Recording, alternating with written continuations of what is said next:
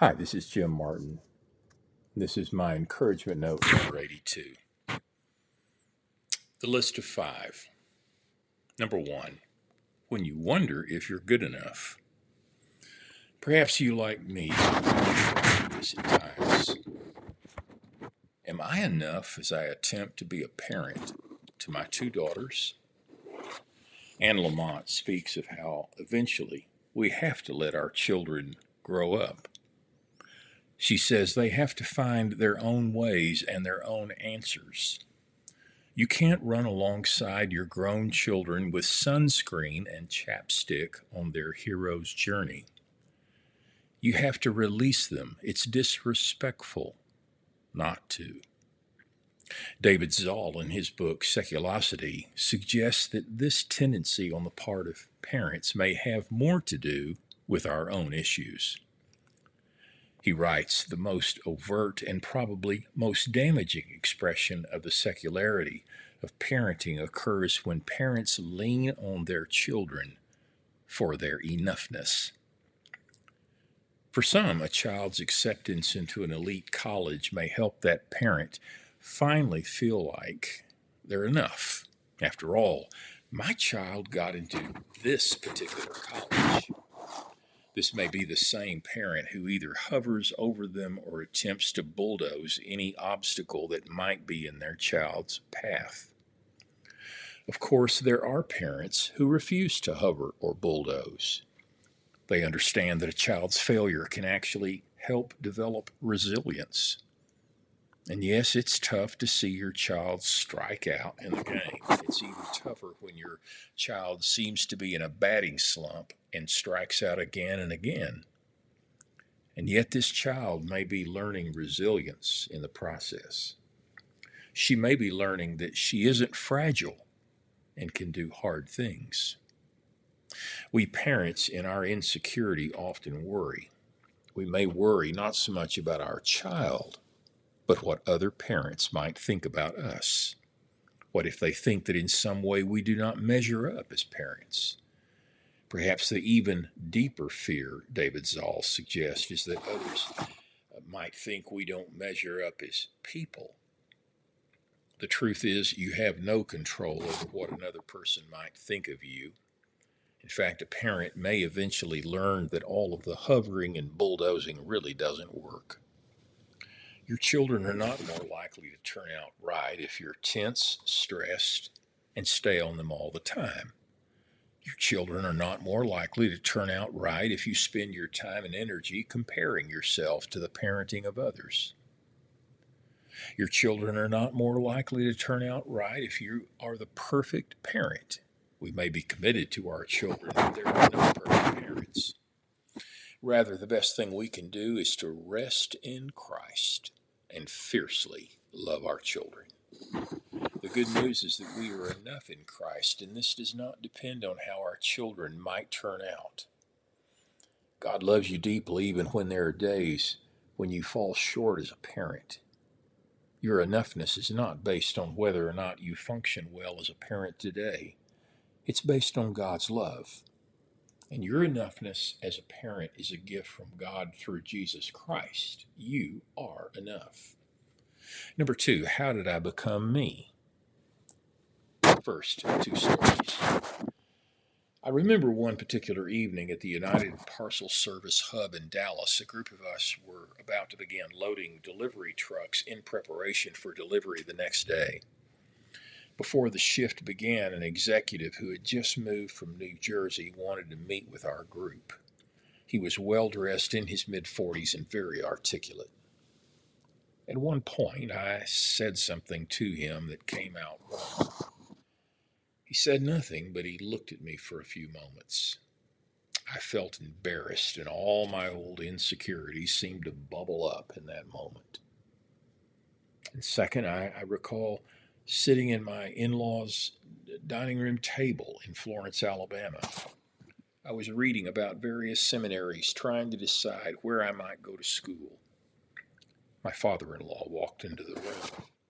He looked me in the eye and said that he was confident that I was capable of doing most anything. His genuine expression of confidence took me both of these events are a part of my story. If you were to describe how you became you, what would you say? For example, how did you become so tender-hearted? Did you grow up with tender-hearted, compassionate parents, or did the Lord have to soften a very hard heart over time? How did you become so cynical?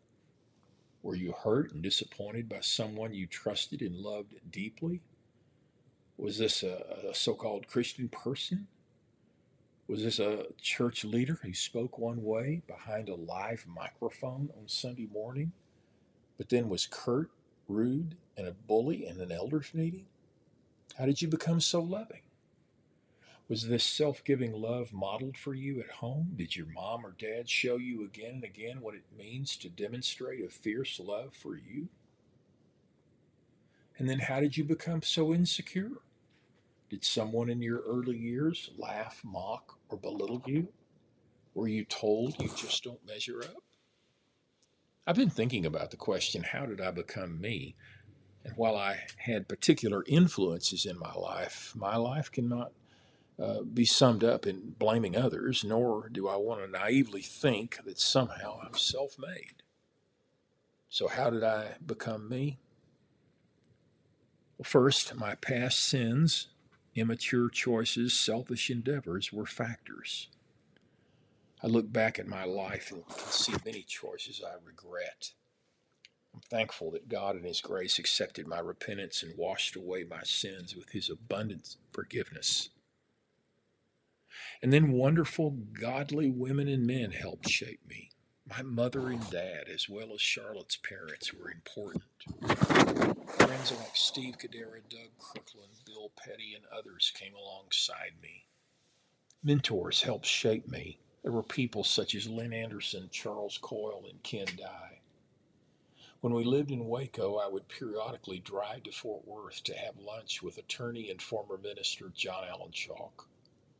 We talked about life and ministry. All of these people made me better because of their encouragement. And third, God's saving grace has forgiven me and continues to shape me. I became me through the work of God in my life. Not only has He forgiven me, but He continues to make me into the person He has called me to be. God has redeemed my brokenness and has given me the very life of Jesus. And this has made such a difference in my marriage and in my life as a parent. What about you? How did you become you? Next, four reasons you can be encouraged today. Psalm seventy-three, twenty-three through twenty-six. Yet I still belong to you. You hold my right hand.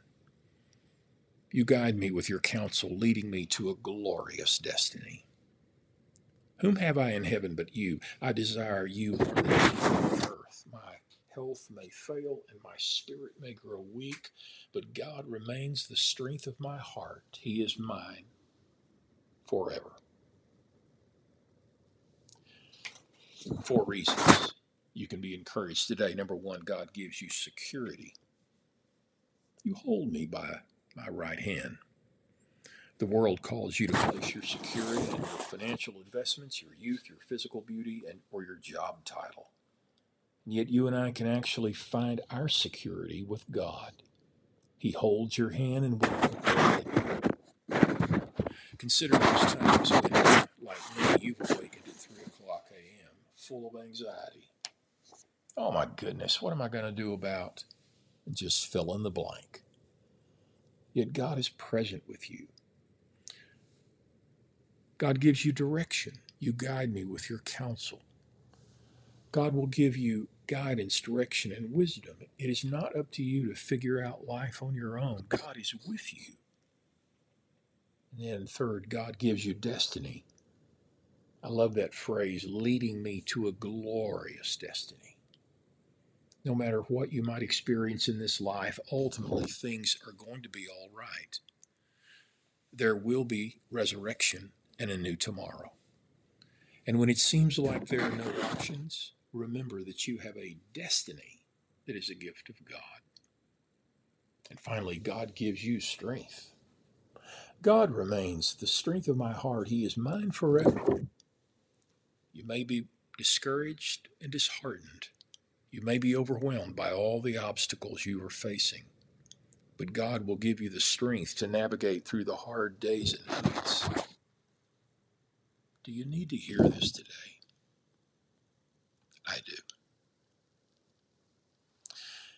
And then in this list of five, number four is you can take a step forward in your leadership. And this is especially for ministers and church leaders. A group of people, perhaps ministers and or elders, meet together. They're discussing a particular project. Some have deeply held opinions and emotions. At some point, the meeting seems to go off the rails. A few tempers flare. Someone makes a cutting remark insinuating that a minister's motive is impure. This person continues to speak while the others in the room remain quiet. No one seems to have this minister's back. It's a pretty awful experience. And yet such meetings could be quite different. But a few questions seem important. First, is it possible for those of us who serve as ministers or elders to bring a less anxious presence to those that? I don't mean a less anxious presence as a technique to use with people. Rather, uh, this is an authentic way of being present and not allowing your anxiety or the anxiety of others to govern your behavior.